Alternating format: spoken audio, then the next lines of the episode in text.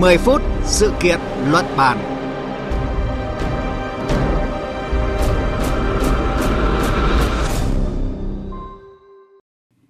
Kính chào quý vị và các bạn đang theo dõi chương trình 10 phút sự kiện luận bàn của Đài Tiếng nói Việt Nam. Thưa quý vị và các bạn, sau khi được lưỡng viện Quốc hội thông qua, thì gói cứu trợ COVID-19 trị giá 1.900 tỷ đô la đã được Tổng thống Mỹ Joe Biden ký ban hành thành luật, được gọi là kế hoạch giải cứu nước Mỹ, và những khoản tiền đầu tiên đã bắt đầu được chuyển trực tiếp vào tài khoản của người dân Mỹ. Việc tung ra 1.900 tỷ đô la ở thời điểm này được kỳ vọng sẽ tạo cú hích vực dậy nền kinh tế Mỹ sau một năm lao đao vì đại dịch, đồng thời tạo động lực cho sự phục hồi của nền kinh tế toàn cầu. Vậy nước Mỹ có biện pháp gì để đẩy nhanh tiến độ giải ngân gói cứu trợ này và dự kiến mang lại tác động cụ thể như thế nào tới nền kinh tế?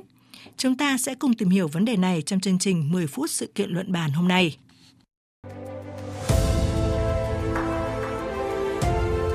Cùng cảm nhận chiều sâu thông tin. Khi ký ban hành kế hoạch giải cứu nước Mỹ với số tiền cứu trợ lên đến 1.900 tỷ đô la, Tổng thống Mỹ Joe Biden đã khẳng định gói cứu trợ sẽ tiếp thêm sức mạnh đến nước Mỹ để người dân Mỹ tiếp tục chiến đấu với đại dịch COVID-19 và xây dựng lại đất nước. Rõ ràng là nhiều người Mỹ, dù là thành viên Đảng Dân Chủ, Đảng Cộng Hòa hay theo đảng phái chính trị nào, đều ủng hộ kế hoạch cứu trợ. Tôi nghĩ rằng nhiều người có suy nghĩ giống như tôi, rằng gói cứu trợ lịch sử trị giá 1.900 tỷ đô la sẽ xây dựng lại xương sống của đất nước này, mang lại cho tất cả mọi người, từ tầng lớp lao động đến tầng lớp trung lưu, cơ hội để chiến đấu với dịch bệnh, để xây dựng lại đất nước. Gói cứu trợ 1.900 tỷ đô la là gói cứu trợ thứ 3 mà nước Mỹ tung ra trong bối cảnh dịch bệnh COVID-19 hoành hành, sau gói cứu trợ thứ nhất trị giá 2.200 tỷ đô la hồi tháng 3 và gói cứu trợ thứ 2 trị giá 900 tỷ đô la hồi tháng 12 năm ngoái. Như vậy là kể từ khi dịch bệnh COVID-19 bùng phát thì nước Mỹ đã chi tới 5.000 tỷ đô la, một con số mà không quốc gia nào khác ngoài Mỹ có thể chạm tới và lớn hơn lượng tiền tiêu tốn trong bất kỳ cuộc chiến tranh nào. Kể cả thiệt hại vật chất trong chiến tranh thế giới lần thứ hai cũng dừng lại ở mức là 4.000 tỷ đô la. Vậy số tiền 1.900 tỷ đô la đang được nước Mỹ giải ngân như thế nào? Phóng viên Phạm Huân, thường trú Đài Tiếng nói Việt Nam sẽ lý giải rõ hơn vấn đề này. Xin chào anh Phạm Huân ạ. Vâng, xin chào chị Thúy Ngọc và quý vị thính giả. Thưa anh, sau khi được lưỡng viện Quốc hội Mỹ thông qua thì kế hoạch cứu trợ trị giá 1.900 tỷ đô la của Mỹ đang được triển khai với tiến độ như thế nào ạ thưa anh? Vâng, gói cứu trợ này bao gồm 400 tỷ đô la hỗ trợ trực tiếp 1.400 đô la cho hầu hết người Mỹ, viện trợ 350 tỷ đô la cho chính quyền các bang và địa phương, hỗ trợ những người thất nghiệp, mở rộng chăm sóc y tế công cộng và tăng thêm quỹ dành cho kế hoạch tiêm vaccine ngừa COVID-19 hiện đang được đẩy nhanh trên toàn nước Mỹ. Ngoài ra thì gói cứu trợ này cũng bao gồm kinh phí hỗ trợ thuê nhà khẩn cấp cho người dân, mở cửa lại trường học và thanh toán tiền lương hưu. Tổng thống Biden ký ban hành ngày 11 tháng 3 thì cái gói cứu trợ này đã ngay lập tức được thực hiện với cái ưu tiên đầu tiên là cái khoản tiền hỗ trợ trực tiếp cho người dân.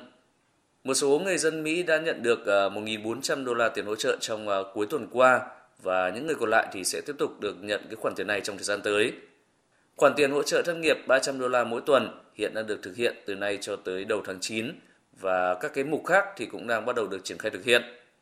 Tổng thống Biden, Phó Tổng thống Kamala Harris và một loạt các thành viên nội các hiện đang tiến hành nhiều chuyến thăm ở các bang để tuyên truyền về cái gói cứu trợ này và giúp người dân cũng như là các doanh nghiệp hiểu rõ hơn về các cái lợi ích mà mình được hưởng.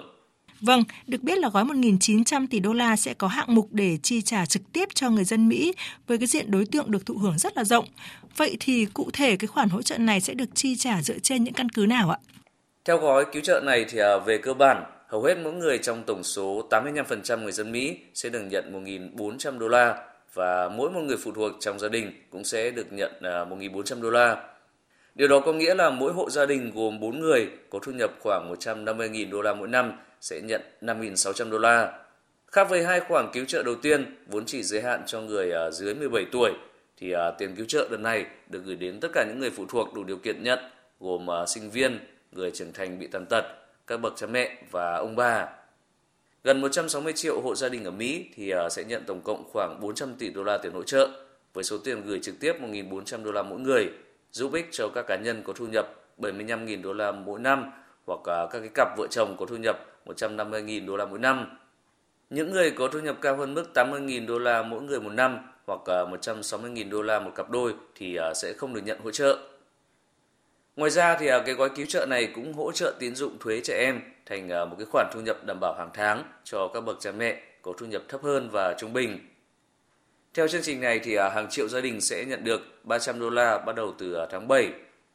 Mỗi gia đình sẽ nhận tới 3.600 đô la một năm nếu có con dưới 6 tuổi và 3.000 đô la một năm cho những người có con từ 6 đến 17 tuổi.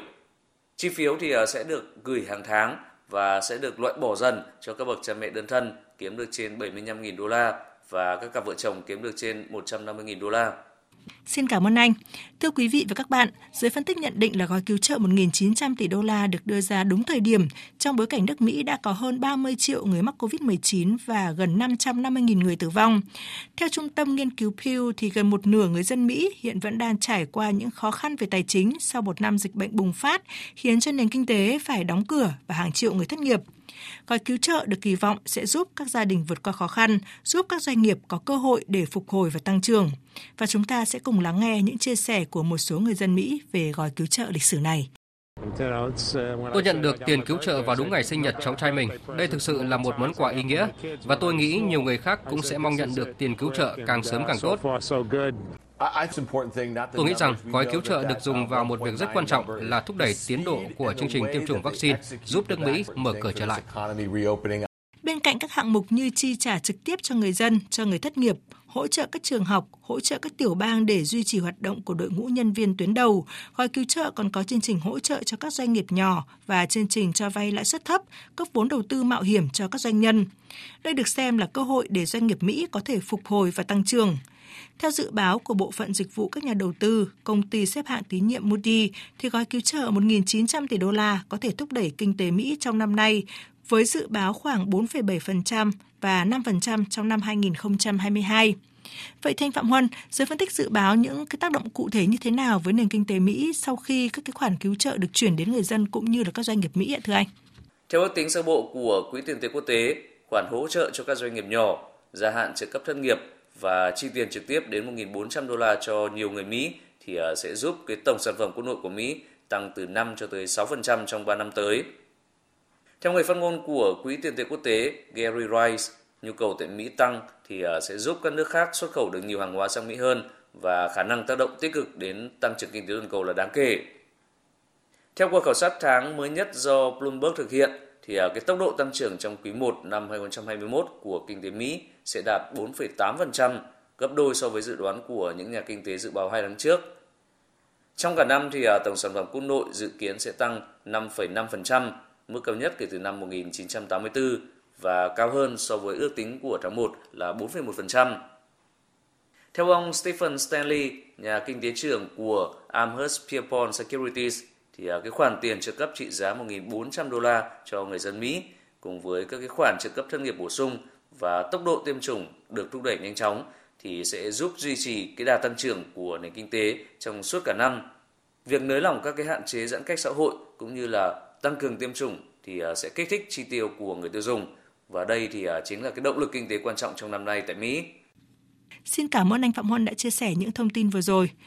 Thưa quý vị và các bạn, dù có một số ý kiến lo ngại khi Mỹ tung số tiền khủng cho cả 3 gói cứu trợ trong vòng 1 năm như là nguy cơ lạm phát, thâm hụt ngân sách kéo dài hay là suy giảm các chương trình an sinh xã hội do cắt giảm chi tiêu của chính phủ. Song Tổng thống Mỹ Joe Biden đã khẳng định việc cứu lấy sinh mạng của người dân, đưa cuộc sống của họ trở về bình thường mới là điều quan trọng nhất.